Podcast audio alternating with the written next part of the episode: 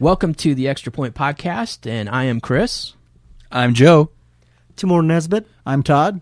And I'm Carlos. And you probably heard a new voice there, and that is Joe, our Utah church planter, and he is joining us for this issue. And we're going to be talking about the law this time through, and we have a lot of discussion. The law is one of those topics that is spoken of frequently throughout the New Testament. It's something that's revered by Jews, and yet a lot of times there's some misunderstanding what we mean when we speak of the law. So I think that's probably a good place to start is just what do we mean when we say the law? I think if you were to ask an average Christian on the street and say, "Would you do you think we should obey the law of God?" they would say yes. But then if you were to say to them, "So we should obey all 620 some odd commandments God gave the Jewish nation centuries ago," they would say no. So right. this is a great question you're asking.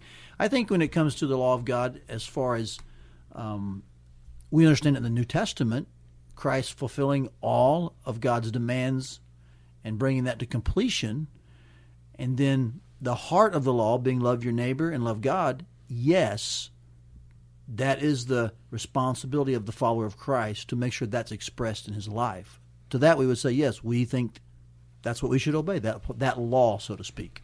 But the you know, and you're right, and you're kind of getting um, ahead of our discussion here a little because you told us what our responsibility is to it. So there's kind of we do believe we should obey it, and specifically as Todd defined it. But when we just mean simply what does law mean, the Hebrew word Torah or instruction, so that's what they're talking about the Torah, the, the instruction of God as given through Moses, sometimes known as the Mosaic Law. And so hopefully we'll get into okay, do we obey Mosaic Law? Or, as Todd has defined, do we obey kind of what we believe is the spirit of the law? And we'll get into that here in a moment. Or do we simply obey the summarized version of the Mosaic Law, the Decalogue, the Ten Commandments? Right. But we really believe in the nine commandments, right? Because one of them doesn't count anymore. Which or at is, least we live that way, right? The law of the Sabbath, we don't we don't follow that. So it's the nine commandments that we. But that doesn't sound as good, especially if you're like trying to come up with a movie title Cecil B. DeMille and the Nine Commandments. It just doesn't it have doesn't the ring, ring does to it, does it? See, already in our first 10 minutes, we ourselves are uh, all over the place on the law.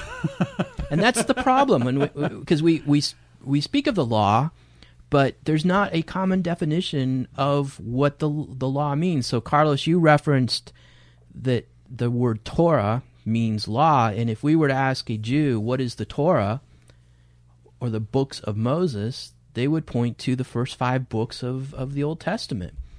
Um, and so you'll see Paul reference to the law and the prophets, meaning the entire Old Covenant that existed. What's the difference between the law and the Mosaic law or the Mosaic covenant?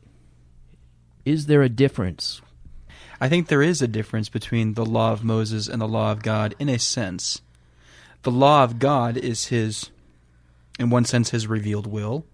The law of God is impressed upon the human conscience in a very real way. The law of God is uh, found in every generation. Abraham in chapter 26, as Chris, you brought out earlier in a different discussion, uh, chapter 26 speaks of even Abraham obedient to God, even though there was no Decalogue, there was no Ten Commandments which had yet been given. So there is a an ultimate law of God. And so, of course, Christians are to obey the ultimate law of God. But the big question is when it comes to the law of Moses, those many commandments which are explicitly given to the nation of Israel, do we obey those? And are those for us today directly? And wasn't the Mosaic covenant a um, conditional arrangement given to the Israelites on how to live in community with God and each other? Or am I mistaken on that? Walk me through that, guys. I think isn't that kind of the gist of what was given to them on the mountain? Yeah, of the covenants of the Old Testament, it is the conditional one. If you obey, then I will bless. If you disobey, then I will curse. It was meant to instruct, uh, as we'll get into in a moment, it was meant to lead us to uh, the understanding of our own sin and the nature of God. Um, but the law is, you know, when you spoke, Joe, of, of the law versus the law of Moses, I think when the Bible talks about the term law, it's speaking of the law of Moses. the concept of the law of God, we do see the concept theologically in the in the Bible, but I think most references to the law is the law of Moses. Yeah, I think there are many references. One could even argue throughout the book of Romans that Paul utilizes the word law in multiple different ways. Um, and in James, of course, we, we hear of the law of Christ, and we see that exemplified as a royal law. And so I think we see different types of the word law utilized. We do know, I think, Todd, you just touched on this. Romans chapter 3 says that the law was given that every mouth may be stopped and that the world may be accountable, held accountable to God. The law is a revealer of sin. The, the law is meant to uh, help us to see right to the heart of our great need for God. And that is, a, I would even say, it's his primary role in the world today as we go out and broadcast the good news of Jesus Christ. So when you say that's the primary role of the law, do you mean the one that Moses gave in the Old Testament? Yeah, I mean the law of Moses, the primary use of the law of Moses would be to reveal sin so that every mouth may be stopped and the world may be held accountable to God. So here's a question. Um, so if the law of Moses, its its primary ro- its primary role today is to basically convict of sin. Is that what you're saying? So, um, how how then is that law if it was temporary and conditional? Is there something, and this is what I'm, is there something that underlies or is beneath the surface of the law of Moses that really is what you're referring to, and the law of Moses is just an expression of it? I'm assuming you're directing that at me, Joe. Um, yeah, I think it. I think when we see the law of Moses, when I when I read the Ten Commandments, and I see the command to keep the Sabbath, and I read through other portions of the law in the Old Testament Pentateuch, I I see many commandments, many things that I'm very thankful for that I don't live under today. When I read those, though, I think I, I do see the character of God displayed. I think we see His holiness. I think we see His goodness. I think in many ways we see His wisdom perhaps even in ways we don't fully understand in our finite understanding of things. And I think when we read the law of Moses, especially when we, we broadcast or proclaim the law of Moses, we're helping people understand the character of God. And through that, of course, we have a great opportunity to bring them to the answer to the law, the one who fulfilled the law, the Savior of the law, which is Jesus so just to kind of summarize that we would agree that the the purpose of the law is to point out sin or to help us understand what sin is from God's perspective. Um, and when we talk then about, um, I'm going to use the word the works of the law because Paul uses that frequently, especially in Galatians.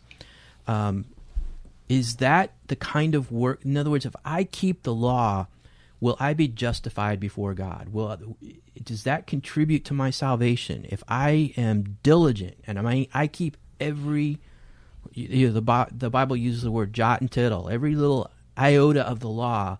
If I make it through my life in that way, does that mean I am sanctified and, and saved uh, and justified in God's eyes? Well, keeping the law never really changes your nature issue.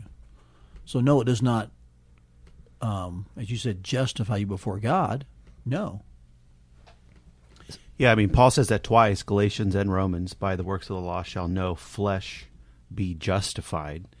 However, the requirement the, of perfect righteousness, which is uh, made known to us in the law and through the law of Moses, it did need to be met. Mm.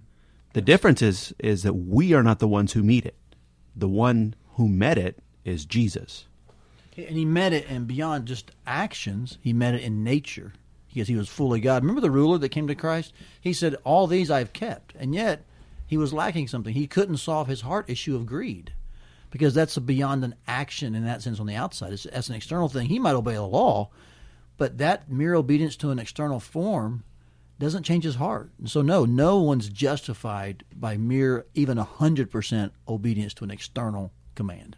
So, how were the Old Testament saints saved? Apart from the law, if the law meant nothing, how do we, when we read Hebrews 11 and we read all those Old Testament saints, how were they justified before God? They were saved the same way we are, by grace through faith. The way that was expressed is different. they trusted God that He would provide for them righteousness. And the way they demonstrated they trusted God is that they obeyed the law. So they did not know of the person of Jesus. Later on, they would receive promises that one would come, but in a real sense, they did trust that God would provide that. So when we um, let me let me carry this to the next level then, because when we when we talk about legalism, what do we mean by legalism? What give me a working definition of legalism as it relates to our biblical understanding of the law? Well, some would say, and this may be a question to where you can lean in here a little bit. Some would say it goes to what we just said that that by obeying certain external things, you can be justified in front of God. That's one aspect of legalism. Um, it's a pretty narrow one. Others see legalism as any rule you are going to place on me. you know, and they kind of like, well, that's a broad category. So I tend to see legalism more in the sense of if you think a lists will give you favor with God, um, even if you got to pass it on to others or not. That's just a legalistic approach. What do you think, Timur?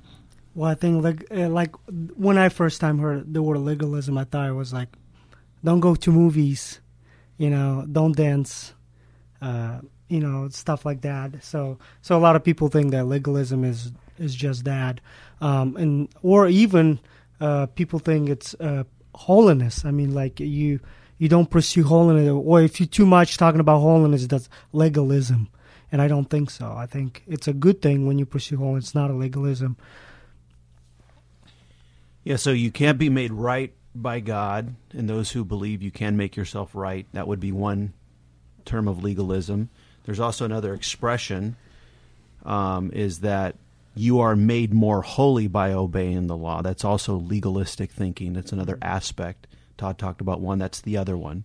So one might even be legalistic, and they say, "Hey, you're saved by faith or, or by grace through faith." But in order to be made more holy, you need to obey the law. That would be another form or aspect of legalism. So, a working man's definition, could, would we maybe agree to this that legalism is something that's tied to law, somebody's law? Maybe it's um, the Mosaic law, or maybe it's Joe's law, or maybe it's Timur's law, but it's it's somehow a, you're tethered to somebody's law in order to to be made righteous. I would say that's not healthy. So True, even false? even I would go one step further and say even tethered to God's law. That that God's law cannot make us righteous, can it? Not our obedience of it. No. you essentially asked a question earlier, Chris, that uh, what is legalism, and we really went down the road of we don't have to do anything to be righteous before God, and of course, every Bible-believing, gospel-loving Christian would say amen to that. We don't have to do anything to be in right standing with God, other than to believe upon the good work of Jesus Christ. However, true faith, as we're, we'll be talking about, and we already have somewhat in the book of James, true faith is evidenced by works. In fact, the book of Hebrews even says to Christians, we must strive for peace with everyone and for the holiness without which no one will see the Lord. In Hebrews chapter 12 verse 14.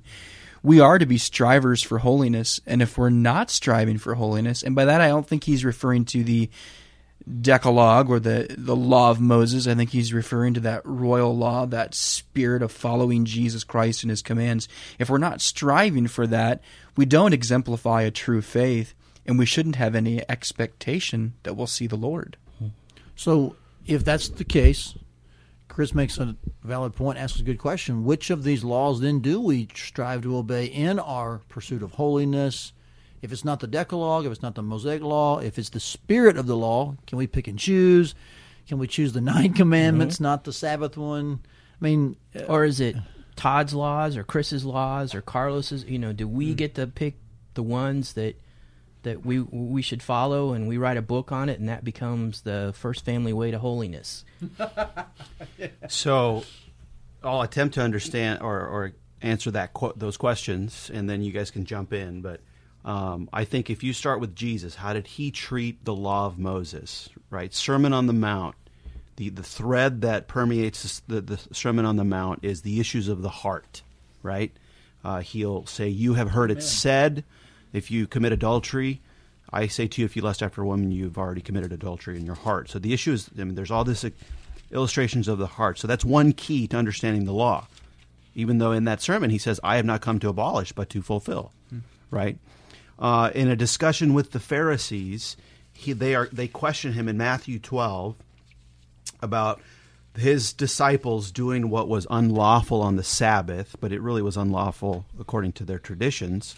But he uses David as an example who broke mm-hmm. Mosaic law when he ate the showbread. And yet he praises David for doing that. It's like, okay, it's a hard issue. What was David doing there? He was preserving life, even though he broke the letter of the law, right? And then when he's asked to, okay, what's a summary of that, the whole law? Love the Lord your God with all your heart, strength, soul, and mind, and love your neighbor as yourself. Paul will repeat the whole law is summarized in to love your neighbor as yourself. So I think when you take into what law should we obey, it's the spirit of the law which is contained in the two commandments love God, love others. So in the, when we see those expressions in the laws of Moses, we okay, how does this specific law about my ox goring my neighbor, how does that apply? Well, love your neighbor as yourself. So that's what we're called to obey, not necessarily maybe the specific statute. So, as we as we try now to carry this forward into New Testament times, um, Paul would argue that that the force of the law is no longer relevant. Is that a true statement? Acts 15. Yeah, Right. no, they weren't. That was the big discussion. And even one who was a law keeper, James, said they didn't have to be circumcised. They were asked to refrain from a few things, which I think get into the spirit of like you love God, love your neighbors type thing. But the law of Moses, no. So when we when we talk about because Jesus instituted a new covenant, so when he when he instituted a new covenant, um, does that mean that the old covenant has passed away? That the the force of the law, the the expectations has passed away. Here's where I'm at. I think the expectation and resulting consequence of the law has been completely fulfilled by Jesus Christ, and we are no no longer under that. The problem is that gets misinterpreted to think that we're like some um, disobedient, you know, kind of odd. We're going to do whatever we want.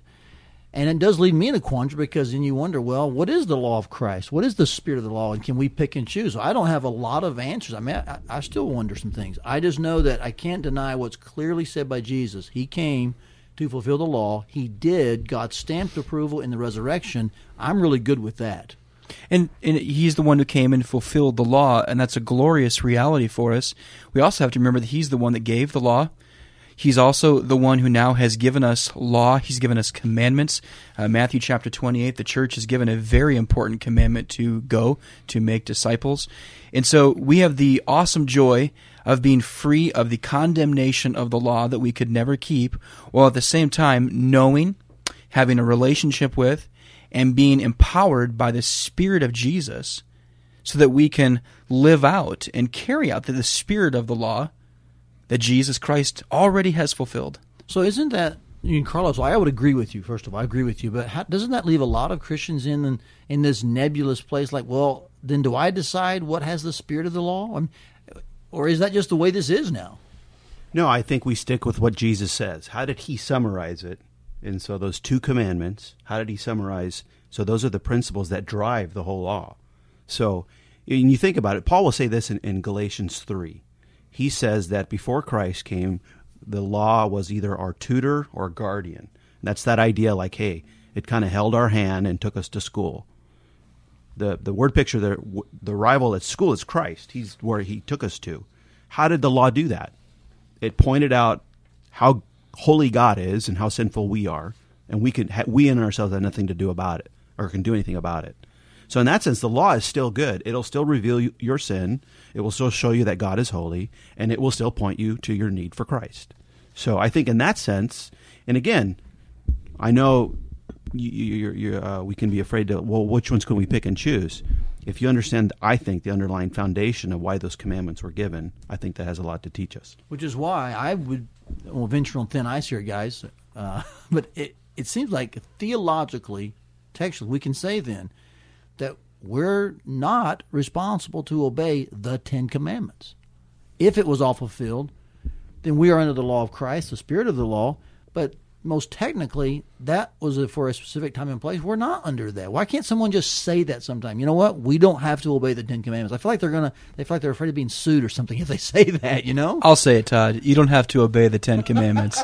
However, as I understand it, nine out of those ten, and Chris, you've mentioned that number nine, nine out of ten are at least in some ways reaffirmed in the New Testament. Yes. We aren't commanded to follow the Sabbath. That's the one that's that's not reaffirmed in the New Testament. But we are given a day, the, the, the Lord's Day. We are given a, a sense in That's which we are to meet for rest with each other, which is the spirit of the Sabbath.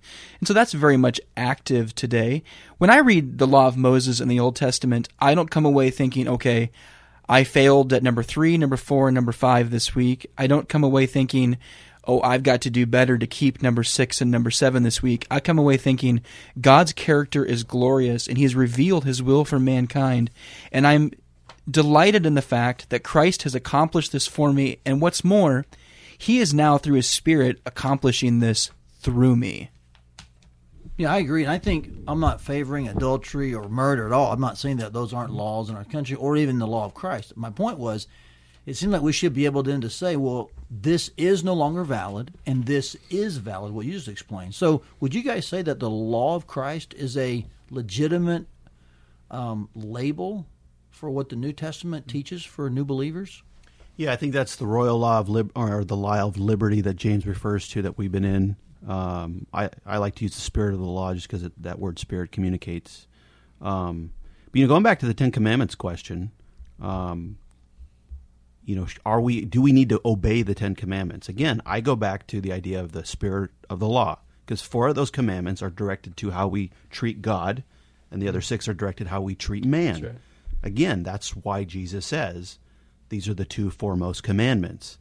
And I think, you know, when we talk about the Ten Commandments, they're in the law of Moses, but they're kind of a summary of what's contained in the rest of the law.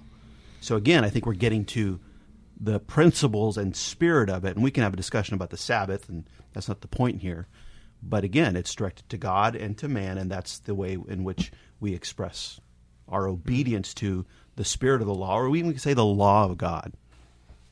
Let me ask a pastoral question. Um, uh, how how would you respond to the person who says, "Wow, I know I've broken these laws and I've asked God to forgive me, but I just I don't feel forgiven. I I still feel the weight and the guilt of my past and those things just weigh heavy upon me. How how do you respond to that person? I, I think as a pastor, your goal is to preach Christ and Him crucified. Again, like we talked about, that He fulfilled the law, and so He's the uh, He's the goal to point as a pastor to Christ. Look what He has done. He forgives sinners. He came to forgive sinners who disobeyed and broke God's law. And so, and so, we, when we put our trust in Him alone, we're forgiven in Christ. And I would say to continue with uh, feelings of guilt, the way to redirect those, because basically that's an expression saying, well, okay, I believe what you just said, Timur, but we're basically saying if I still feel guilty, it's because we're saying Jesus is not enough. And so you can redirect those feelings of guilt and say, no, he is enough. I don't have to feel guilty. And I think a lot of times those are rooted in our own performance mentality. Like, I still have to do good. I still have to. There, you know, God's got a marker out there that I've got to meet in order to be fully saved in His eyes. And you're exactly right, Carlos. Christ is not enough. There's more for me to do. I've got. There should be something more for me to do, and that voice plays over and over in our head. And we try oppress God by uh, jumping hoops. You know, like okay, if I do better this, and then He will love me more.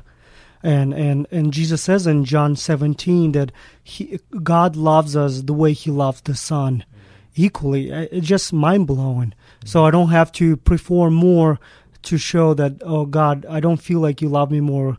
I need to do more of these. No, we we uh, we love and we do things because He loved us first.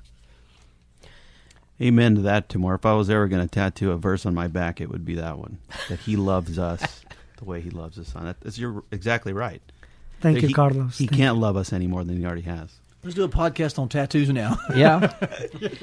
let, let me, uh, before we kind of jump into some of the modern day applications of this, let me just summarize, I think, what some of the things we've talked about. Um, would we agree that when we talk about the law, we can talk about it in both a specific sense, the, the law of Moses this, that, that we see um, spelled out by Moses, that was an expectation. We also see the law reference to more of a general um, pointing to the Old Testament, um, and that those two definitions work side by side with each other. Is that a safe understanding of the law when we see it from a New Testament perspective? I'm good with that summary. We got thumbs up all around here. So, and then secondly, when we talk about legalism, we're really talking about people that are are seeking to find uh, justification or um, they're, they're, hinging their salvation upon their performance or the keeping of the law. That that's what we mean by legalism when we are referencing that. Yes, and I would just add to those two summaries. Oh, by the way, is there a thumbs up on that? I mean, we're kind of looking for a, yeah. I think James does a really good job. We're in that book now. That's what kind of prompted this podcast. James does a good job of using the word law. He uses three ways, like perfect law, law of liberty, and um, royal law. Royal law, yeah. But you could textually, I'll, I'll probably post this in the next few weeks. You can textually show that most each of those has a correlation back to the gospel. You know, not a Mosaic law reference only. Maybe for the Jewish readers, there may have been some um, implication, but I think it's interesting that how he how he uses that. There's a sense in which it is the law of Christ, the spirit of the law, the gospel. So uh, James seems to do a really good job of not letting us revert back to thinking, oh man, this is the 620 some odd things Moses gave us, but saying more instead, Christ fulfilled that, and let's now follow in his footsteps in the spirit of that. And I think, again, just to keep one thing in mind is we're as we do talk about James, if he was living among us today, we would probably think, wow, this guy's strict He's the best lawkeeper there. Just, James the Just, right? James the Just, and so he he was a strict lawkeeper, and yet he had that balance, and that's a really good perspective. Um, when we when we kind of look at some of the modern day applications of the law, we've we've got two um, contrasting um, examples that we're going to talk about. And Carlos, I'm going to throw the first one to you, uh, simply because I know we've talked about this in the past, and it's something that you can expand upon. But give us a, a definition of antinomianism. What? How would you describe antinomianism? So, antinomianism is the man centered uh, response to salvation by grace through faith. And what I mean by that is, since Jesus did it all, and all I have to do is believe in order to be saved, I therefore can go and do whatever I want because Jesus paid for it. It, and the word means anti-law. So hey, no one rules over me.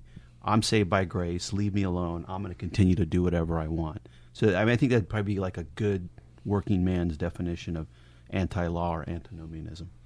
And the contrast to that is one that has been brought up to us a couple times by people here at First Family, just asking questions, and it's something that is known as the Hebrew roots movement.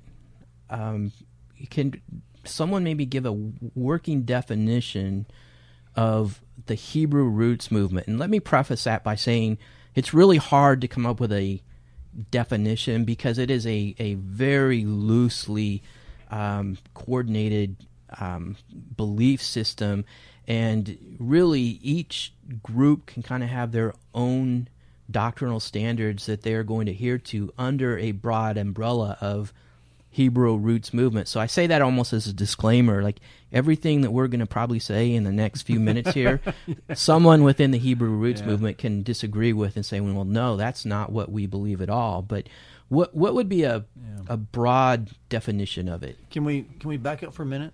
Though I think you mentioned about antinomianism, and Carlos was expressing his what you talked about, and that's been around for a while. Even I think Paul talked about those who would want to have that attitude. I think that same thing's true even in the uh, opposite view. Now, you said it's called in this current day Hebrew roots, but even back to the Pharisees. I mean, we. Mm-hmm.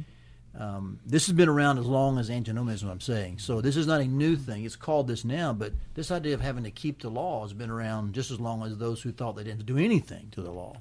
I want to kind of make sure we understood these two extremes have always been, uh, we'll call it terrorizing the gospel, you know? Right. There's nothing new under the sun. These are just contemporary expressions of it. So I think that was Abraham Lincoln, wasn't it? There's nothing new under the sun. something That- like that. Yeah. yeah. We need to talk to Chris afterwards. So, uh, just a, a simple definition for what I found just uh, looking into Hebrew roots um, is basically that Christians are mandated or requ- are they are required to keep the law of Moses in order to be saved, as well as in order to be sanctified or made holy. Um, they say things like Jesus, when he came in to die on the cross, he didn't abolish the law; he actually renewed it or reaffirmed it. And uh, again, that's something that has been around since the early days of the church. Acts 15 being the prime example. And, Isn't and- that the verse that they use though? Because we wouldn't say he came to destroy the law; we'd say he came to fulfill it. And so then they take that and say even further beyond that, right? Some of them do. Yeah, I'm sorry. so a verse that they would point to is Matthew 23. Um, and it says, then this is starting in verse 1. It says, Then Jesus said to the crowds and to his disciples, The scribes and the Pharisees sit on Moses' seat. So practice and observe whatever they tell you, but not what they do.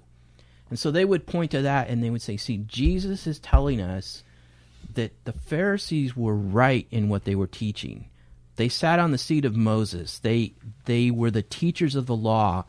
They were right in what they were teaching and we should follow their teaching. How would we respond to that that verse? I think they should uh, keep reading the whole chapter because in that chapter Jesus kind of goes hard on Pharisees and those who like he calls them woe to you.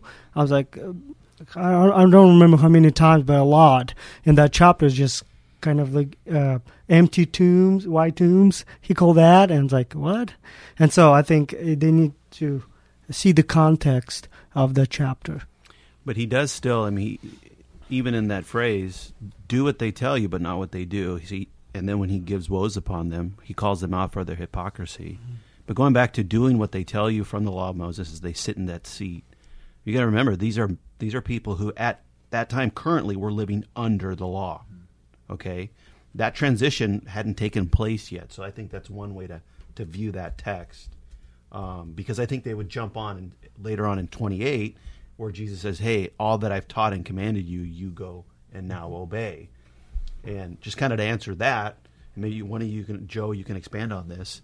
Um, you know, when we talk about uh, our understanding of a given topic, and here we're talking about our relationship to the law, we need to take in the whole breadth of what Scripture has to say about it. We can't pick and choose, like, well, I believe that one and not that one.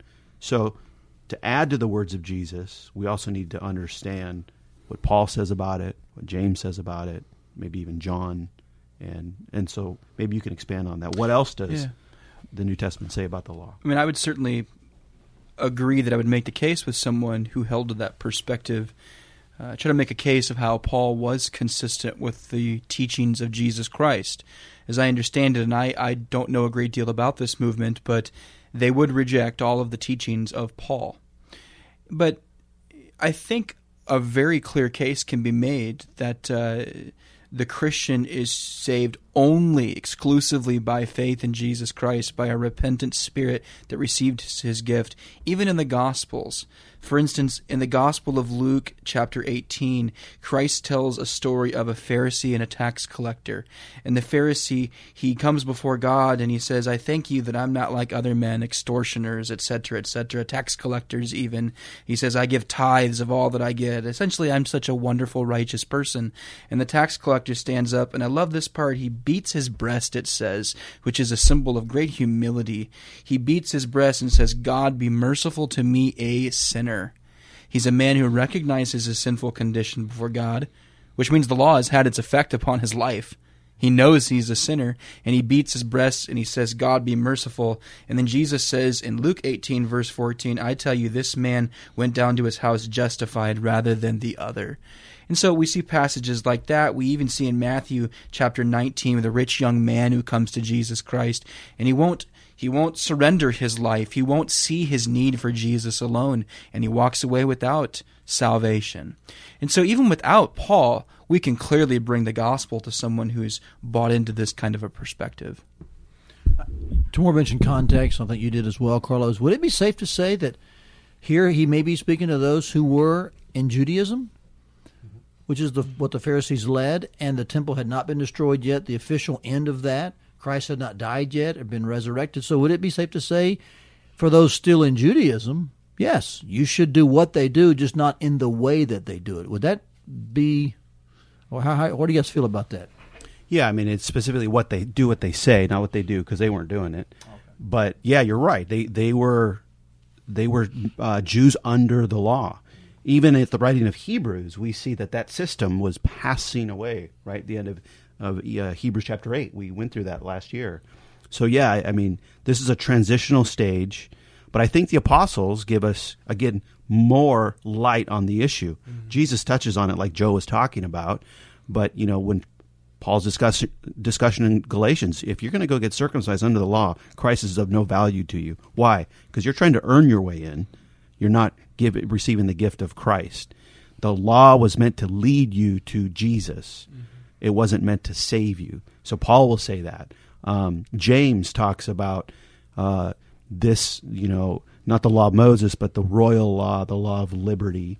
Um, John will talk about how one is saved in the sense of belief or faith in the Son of God. So again, the, the apostles they they don't contradict Jesus, and you have to take into account what they say.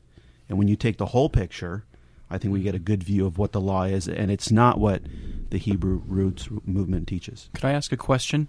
Uh, as someone who doesn't have a great understanding of the Hebrew roots movement, when they when it's said that they believe one must obey the law in order to be saved, the law of Moses, do they literally mean obey every single jot and tittle at all points of one's life in order to be saved? Because I think one could simply say, How has your experience been over the last two days at doing that, let alone the entirety of your life? So that would be an important question, I think. Maybe I'm misunderstanding it. No, I think I think if uh, and I know they don't have a lot of regard for Paul, but if he was sitting here as part of our podcast, that's one of the things he would probably start with asking is, okay, so let's just take your assumption that it's all based upon the law, the Jewish law, and and Todd, I'm going to go back to your reference. How many of you live in roof, ha- homes with flat roofs and a parapet around your roof? Ha- Show of hands. Okay, let's start with that. If you don't have a parapet around your roof, See you in hell. what are we talking about here? I, and I, I think you know. So let let me give you a couple of the the thing. And again, uh, we're we're talking about this in a general sense, and and there are a, a million different understandings of the Hebrew roots movement. But I think these are some things that have um, that would help us understand whether or not this is truly a Christian. Um, I'm going to call an offshoot of Christianity. In other words, you can be a believer and part of this, uh, and and follow these beliefs, or whether this is what we would call an alternative or a cult, more of a cult type of religion. But here's here's some of the things that I came across. Um, much of the Jewish roots movement, and this is Stephen Katz that's expressing this. He said much of the Jewish roots movement or Hebrew roots movement is actually based on later Jewish rabbinic tradition. So it's not even the law of Moses. It's more based on on rabbinical Jew- Judaism. Um, and this was the question, the very question that was being wrestled with in Acts 15, that's that was very clearly answered in that passage. Um, a lot in the in the uh, Hebrew roots movement, they divide the old covenant into two portions: the sacrificial system and the laws and regulations. And they argue that Christ only fulfilled the, the sacrificial system. That when he paid the price on the cross, he fulfilled that portion. But he later said that, that the not one jot or tittle of the of the laws and regulations would pass away. That those are still in force. So they divide those two into um, two different sections of the law. That's a good example. I might have to write that down of what we call eisegesis, reading a pre-understanding into a text, as opposed to gaining a or meaning out of the text, exegesis, which is proper. Again, I I think they're superimposing their theology on those passages, and I think we would be safe to say that if you're declaring and in fact, I don't think, I know, we're safe to say, if you declare that you need to keep the law of Moses in order to be saved, you are a heretic, that is a cult, that is another gospel, and I'll just say what Paul said you should be damned to hell. So you you may be sitting out here thinking, "Wow, I know some people that are in this movement. I know some friends who are in this Hebrew roots movement."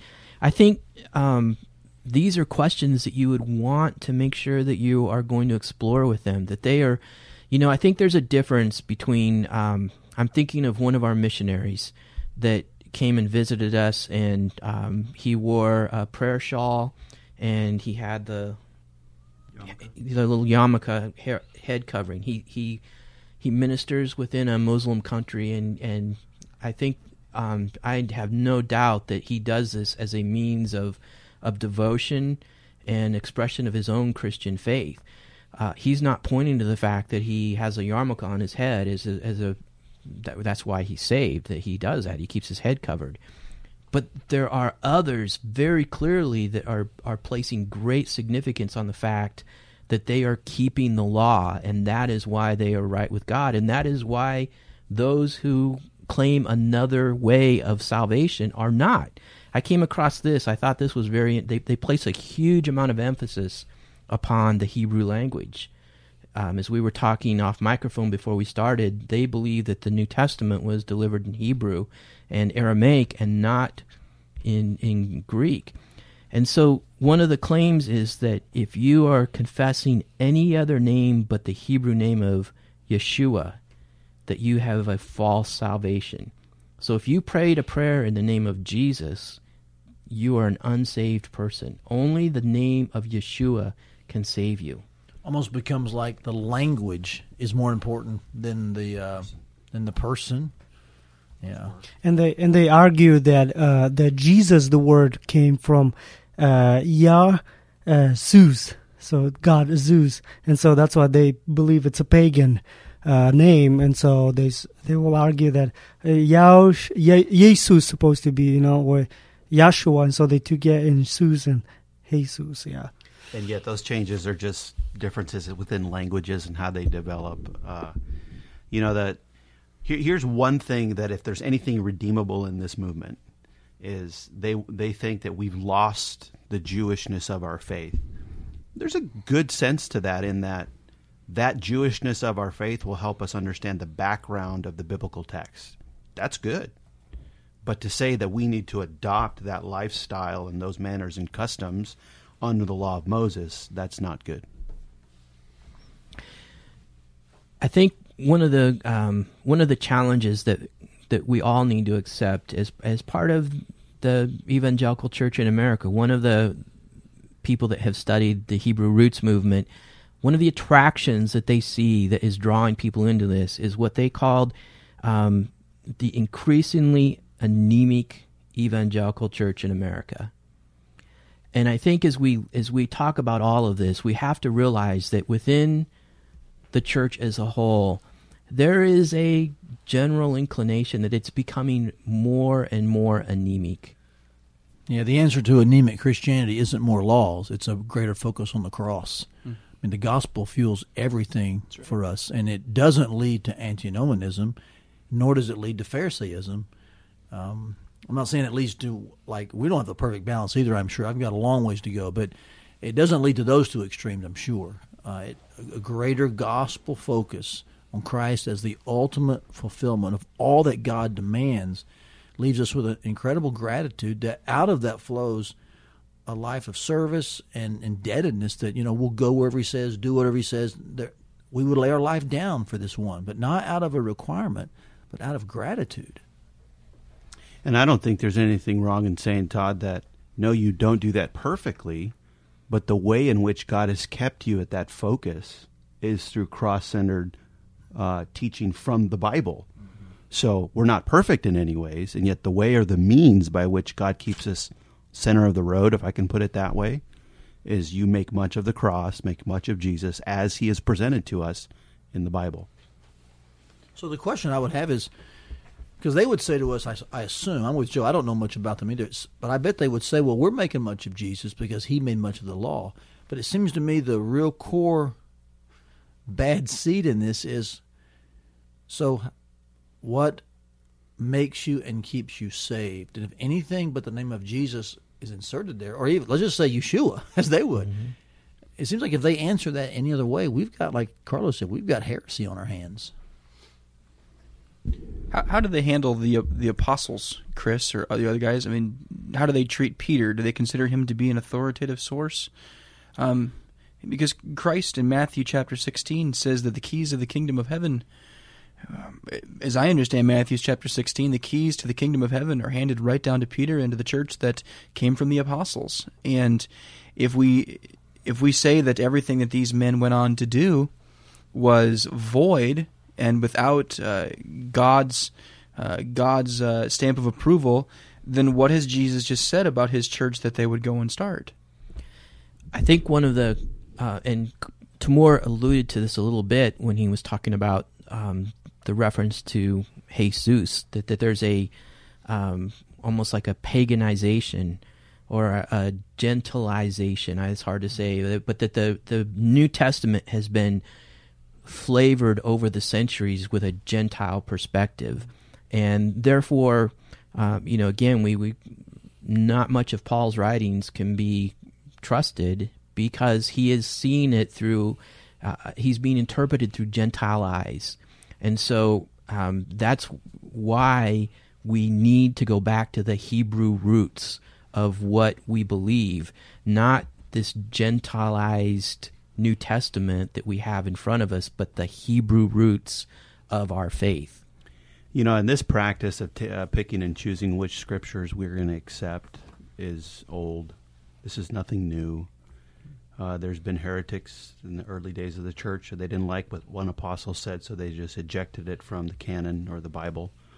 Um, so, I mean, I think you make a good point. Jesus said he would build his church. He sent the 12 out. He appeared to Paul specifically, gave him direct commands.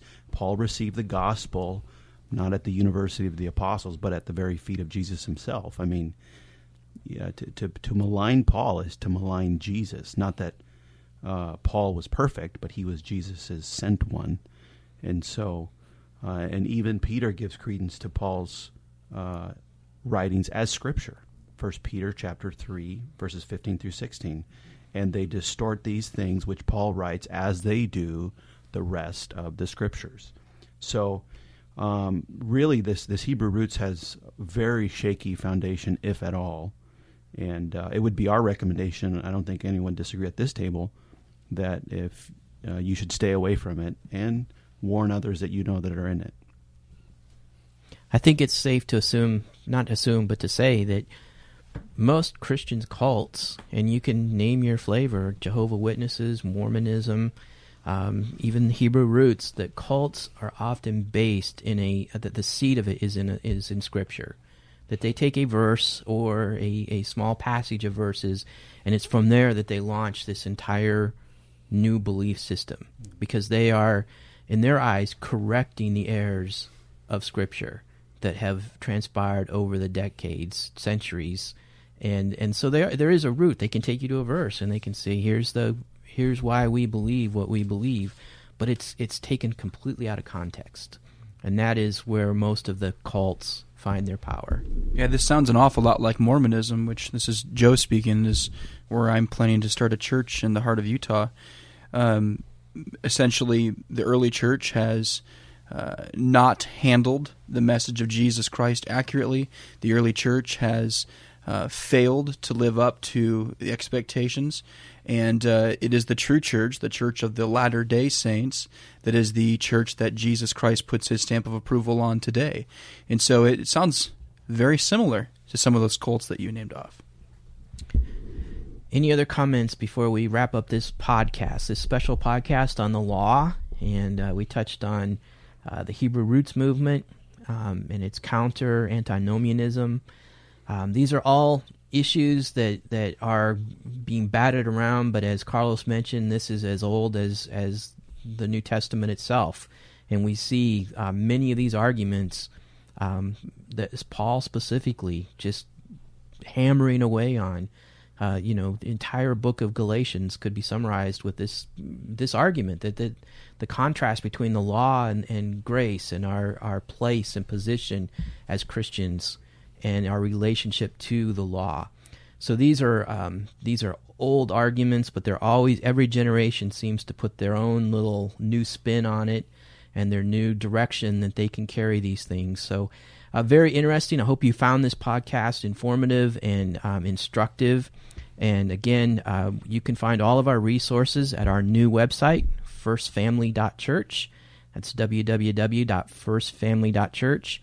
And uh, we can um, obviously uh, would love to hear any response that you may have to that. And you can email any of us at info at ffclife.com and we can forward that on to any of the individuals in this podcast. So until next time, I'm Chris. I'm Joe. I'm Timur. I'm Todd. And I'm Carlos. Have a blessed week.